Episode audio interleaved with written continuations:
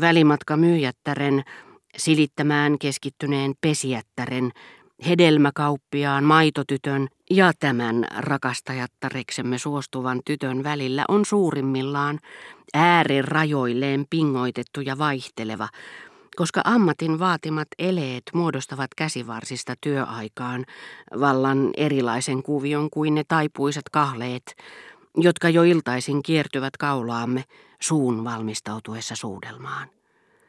Niinpä koko elämämme kuluukin epävarmoissa alati uudistetuissa toimenpiteissä, piirittäessämme vakavamielisiä tyttöjä, joita näiden ammatti tuntuu erottavan meistä. Sylissämme he eivät enää ole mitä olivat.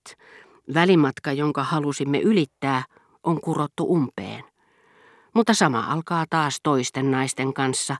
Näihin yrityksiin uppoavat aika, rahat ja voimat. Mies raivoaa liian hitaalle ajurille, koska on vaarassa menettää koko ensitapaamisen. Hänelle nousee kuume. Siitä huolimatta, että hän tietää tämän ensitapaamisen johtavan illuusion häviämiseen. Mitäpä tuosta? Niin kauan kuin illuusio kestää, hän haluaa nähdä voiko sen muuttaa todellisuudeksi, ja ajattelee silloin pesijätärtä, jonka kylmäkiskoisuuden on pannut merkille.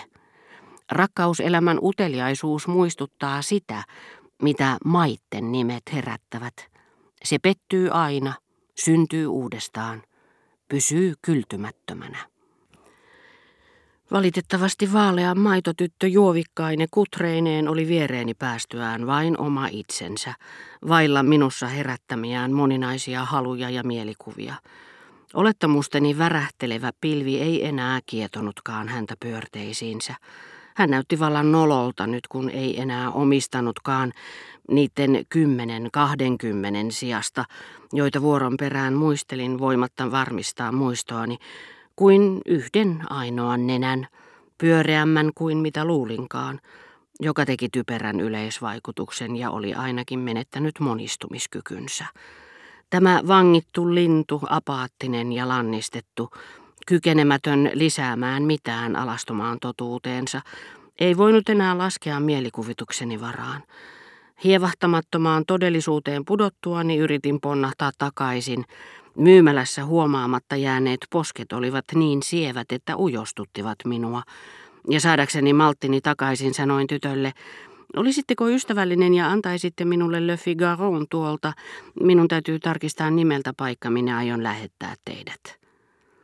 Tarttuessaan lehteen hän paljasti kätensä kyynärpäätä myöten nuttunsa punaisen hihan alta ja ojensi minulle konservatiivisen aviisin näppärällä ja ystävällisellä eleellä, joka kotoisessa ripeydessään miellytti minua pehmeydellään ja tulisella värillään.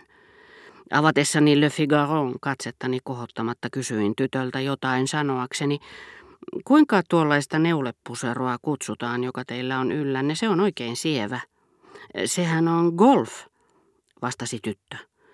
Sillä kaikille muodeille luonteenomaiseen rappeutumisilmiöön kuuluu, että vaatteet, jotka tuntuivat jokin vuosi sitten kuuluvan Albertinin ystävättärien suhteellisen eleganttiin maailmaan, olivat nyt työläistyttöjen osa. Eikö se tosiaankaan häiritse teitä liikaa, kyselin ja olin etsivinäni Le Figarosta, vaikka lähettäisin teidät vähän kauemmaksikin. Kohta kun näytin täten pitäväni vaivaloisena palvelusta, jonka hän tekisi toimittamalla asiani, hän alkoi olla sitä mieltä, että se olisi häiritsevää. Mun piti kyllä lähteä pyöräilemään. Varjelkoon, eihän meillä ole kuin sunnuntai. Mutta eikö teitä palele paljainpäin? Miten niin paljainpäin? Pane myssyni. Eikä näin paksu tukka sitäkään tarvitse. Kohotin katseeni kullankarvaisiin ja kähäräisiin hiuskiehkuroihin ja tunsin tempautuvani niiden pyörteissä sydän jyskyttäen varsinaisen kauneuden rajuilman myrskypuuskiin ja valoon.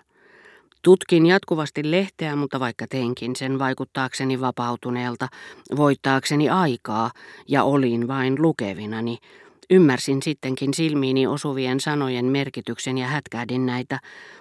Mainostamamme Matinean ohjelmaan Trocaderon juhlasalissa tänään iltapäivällä On lisättävä Mademoiselle Lean nimi, sillä näyttelijätär on suostunut esiintymään Nerinin juonissa. Hänellä on luonnollisesti Nerinin osa, missä hän häikäisee lumoavalla ilollaan ja lennokkuudellaan. Tuntui kuin sydämestäni olisi raasti repäisty side, jonka alla se Balbekista palattuani oli alkanut arpeutua.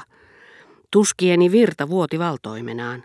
Lean ystäviin kuuluivat ne kaksi tyttöä, joita Albertin, ikään kuin ei olisi heitä nähnytkään, oli eräänä iltapäivänä tarkkailut kasinon peilissä. Totta kyllä Albertin oli Balbekissa puheen kääntyessä Leaan, omaksunut erittäin painokkaan sävyn, sanoakseen suorastaan loukkaantuneena, koska saatoin epäillä moista hyveellisyyttä. Hän ei kyllä ole alkuunkaan sellainen, hän on kunniallinen nainen. Aina kun Albertin esitti tämän tapaisen väitteen, se oli valitettavasti vasta ensimmäinen vaihe erilaisten väitteiden sarjassa. Hiukan sen jälkeen seurasi tämä toinen. En tunne häntä. Kolmanneksi, puhuttuaan jostakusta epäilysten yläpuolella olevasta, jota ei tuntenut, Albertin unohti vähitellen ensinnäkin sanoneensa, ettei tuntenut koko ihmistä, ja puhui huomaamattaan ristiin lauseessa, missä ilmaisikin tuntevansa tämän. Tähän ensimmäiseen unohdukseen ja uuteen versioon langettuaan hän unohti jonkin ajan kuluttua, että kyseinen henkilö oli epäilysten yläpuolella. Mutta eikö sillä naisella, kyselin, olekin tiettyjä tapoja? Totta kai, hyvänen aika, kaikkihan sen tietävät. Siinä samassa palasi hurskasteleva sävykin väitteessä, joka oli ensimmäisen esittelyn heikentynyt kaiku. Täytyy sanoa, että minun kanssani hän on aina ollut ehdottoman korrekti. Luonnollisesti hän tiesi, että olisin nolannut hänet ja kelpo lailla, mutta sittenkin en voi muuta kuin iloita aidosta kunnioituksesta, jota hän on aina osoittanut minulle. Hän tiesi selvästi, kenen kanssa oli tekemisissä. Totuus jää mieleen, koska sillä on nimi ja vanhat juuret, mutta keksaistu valhe unohtuu nopeasti. Albertin unohti tämän viimeisen, eli neljännen valheen, ja halutessaan eräänä päivänä herättää luottamukseni paljastuksillaan, hän yltyi kertomaan samasta henkilöstä, tästä aluksi niin kunniallisesta, jota hän ei edes tuntenut. Hän oli pikiintynyt minuun. Kolme tai neljä kertaa hän pyysi minua saatolle ja tulemaan kotiinsa saakka. Saattamisessa en nähnyt mitään pahaa, kaiken kansan nähden ulkona ja päiväsaikaan. Mutta alaovella keksin aina jonkin tekosyyn, enkä ikinä mennyt sisään. Jonkin ajan kuluttua Albertin viittasi puhuessaan sieviin koristeesineisiin, joita saman naisen luona näki. Etenemällä arviosta toiseen hänet olisi ilmeisesti saanut kertomaan totuuden, joka ei ehkä ollutkaan niin paha kuin olin taipuvainen luulemaan, sillä hän saattoi hyvinkin, vaikka naisten kanssa Aulis olisikin, antaa etusijan rakastajalle, siis tällä hetkellä minulle, eikä ajatellakaan Leaa.